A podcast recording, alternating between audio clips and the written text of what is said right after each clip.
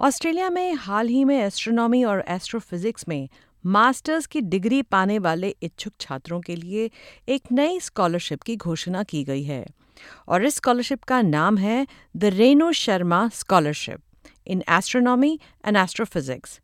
दस हज़ार डॉलर की ये स्कॉलरशिप केवल महिलाओं और Aboriginal and Torres Strait Islanders के लोगों के लिए उपलब्ध है। तो इसी सिलसिले में आज हम जुड़ रहे हैं पर्थ में रहने वाली रेणु शर्मा से जो इस नई स्कॉलरशिप के नाम से जानी जा रही हैं। S B S Hindi programme में आपका बहुत बहुत स्वागत है रेणु जी। धन्यवाद नताशा। तो आपको सबसे पहले तो बहुत बहुत बधाई। साइंस क्षेत्र से जुड़ी स्कॉलरशिप को आपका नाम दिया गया है। अपने नाम को एक स्कॉलरशिप के साथ जुड़ा देखकर आपको कैसा लग रहा है? नताशा मैं बता नहीं सकती मुझे कैसा लग रहा है। दरअसल मुझे तो विश्वास ही नहीं हुआ और जब पहले पता चला तो मैं दरअसल हँसी काफ़ी अच्छा। से हँसी। अरे अच्छा। ये क्या ये क्यों? पर हमारी टीम ने मुझे कहा कि नहीं ये हमारी यूनानिमस डिसीज़न थी हम्म। कि ये नाम पर लगाई जाएगी।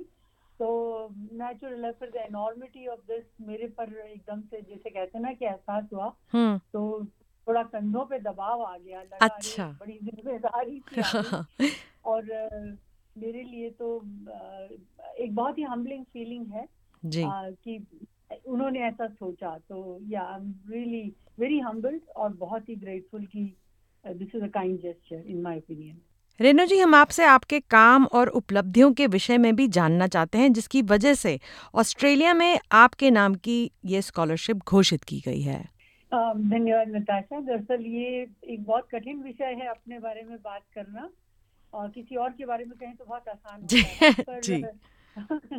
जो जो स्कॉलरशिप में उन्होंने लिखा गया है दरअसल ये मैं अपॉर्चुनिटी लूँ कि हमारा International Centre for Radio Astronomy Research जिसे हम इकरार कहते हैं जी। आ, ये एक जॉइंट वेंचर है यूनिवर्सिटी ऑफ़ वेस्टर्न ऑस्ट्रेलिया और कर्टिन यूनिवर्सिटी का।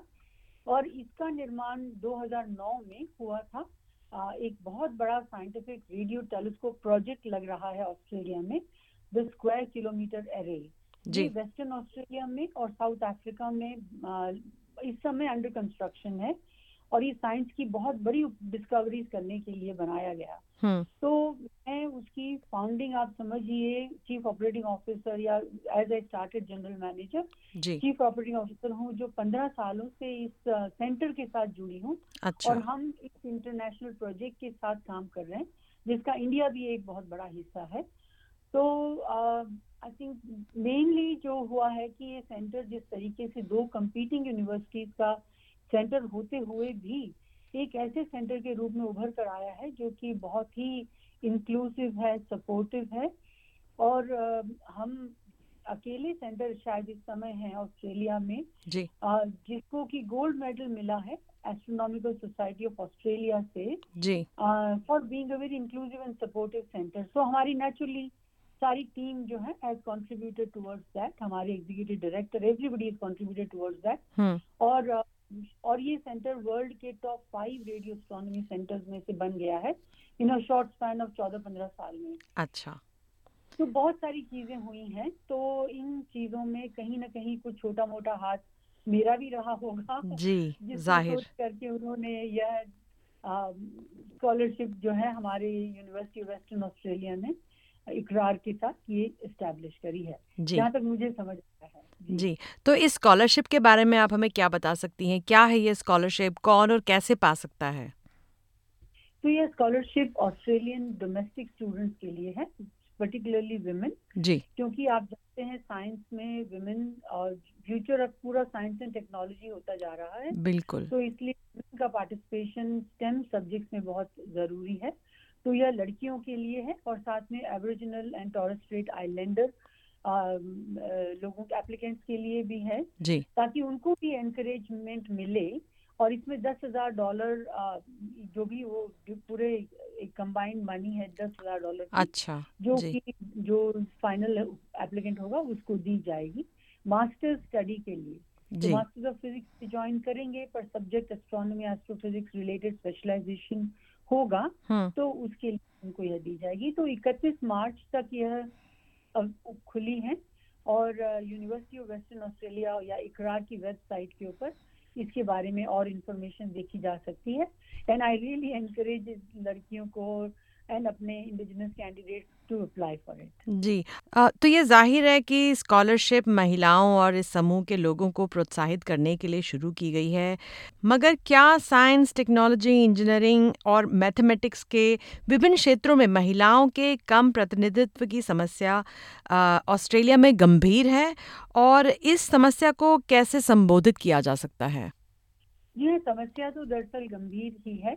इसीलिए क्यों और उसमें ऐसा है कि यूनिवर्सिटी लेवल तक तो काफ़ी स्टूडेंट्स जो है वो परस्यू करते हैं पर उसमें मोस्ट इंपॉर्टेंट चीज़ हमारे लिए इस समय ये है कि ये एक पाइपलाइन है। जी। जिसे हम साधारण शब्दों में कहें तो ये पाइपलाइन है जो कि माता पिता से शुरू होती है ताकि घर के अंदर लड़कियों को कभी भी कम न समझा जाए उन्हें हर तरीके का प्रोत्साहन दिया जाए कि तुम जो चाहती हो उसे पढ़ सकती हो और स्टेम पर्टिकुलर सब्जेक्ट जो है वो कठिन नहीं है उन्हें आप बहुत आराम से पढ़ सकते हैं।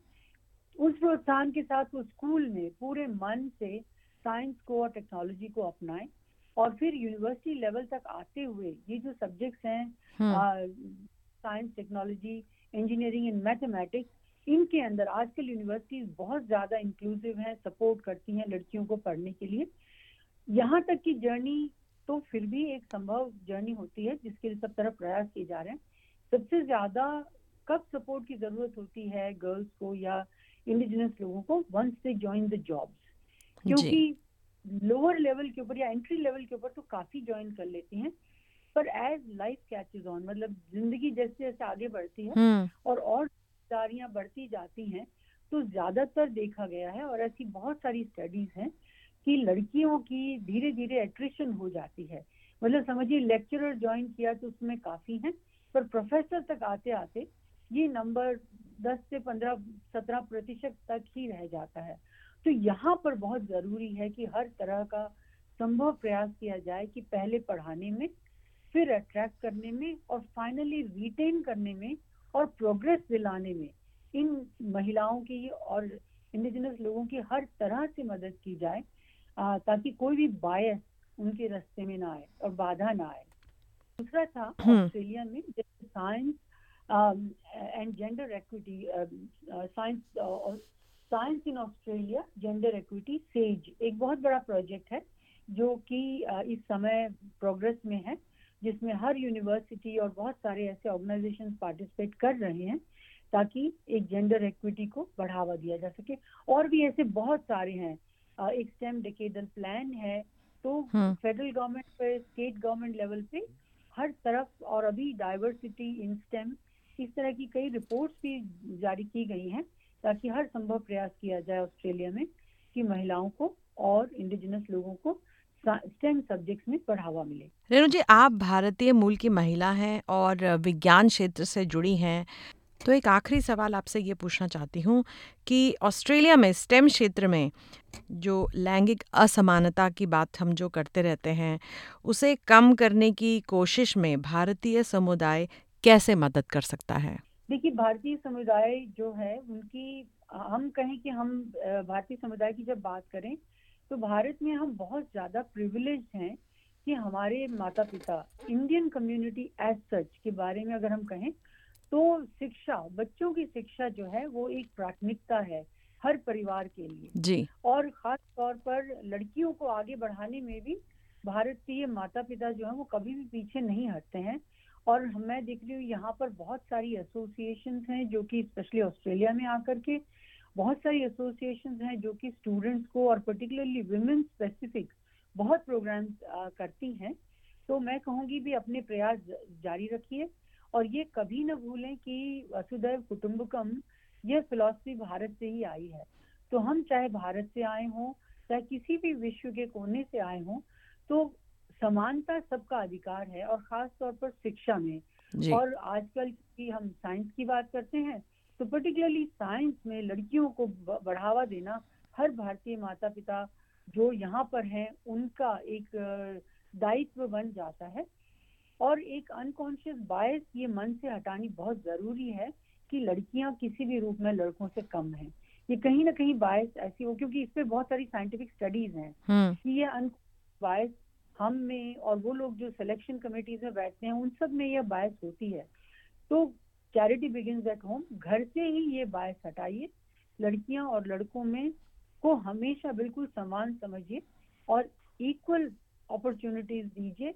हम किसी और देश में आकर के उसको अपना घर बना लिया है हमने तो हमें यहाँ आकर के ये भी ध्यान रखना चाहिए कि अगर कोई और चीज़ें हैं जो कि नई है बच्चों के लिए और उनको और ज़्यादा सपोर्ट चाहिए तो एज भारतीय समुदाय और एज भारतीय पेरेंट्स हमको अपने बच्चों को, लड़कियों को, परिवारों को वो और ज़्यादा सपोर्ट देना चाहिए ताकि वो आगे बढ़ सकें इस नए परिवेश में।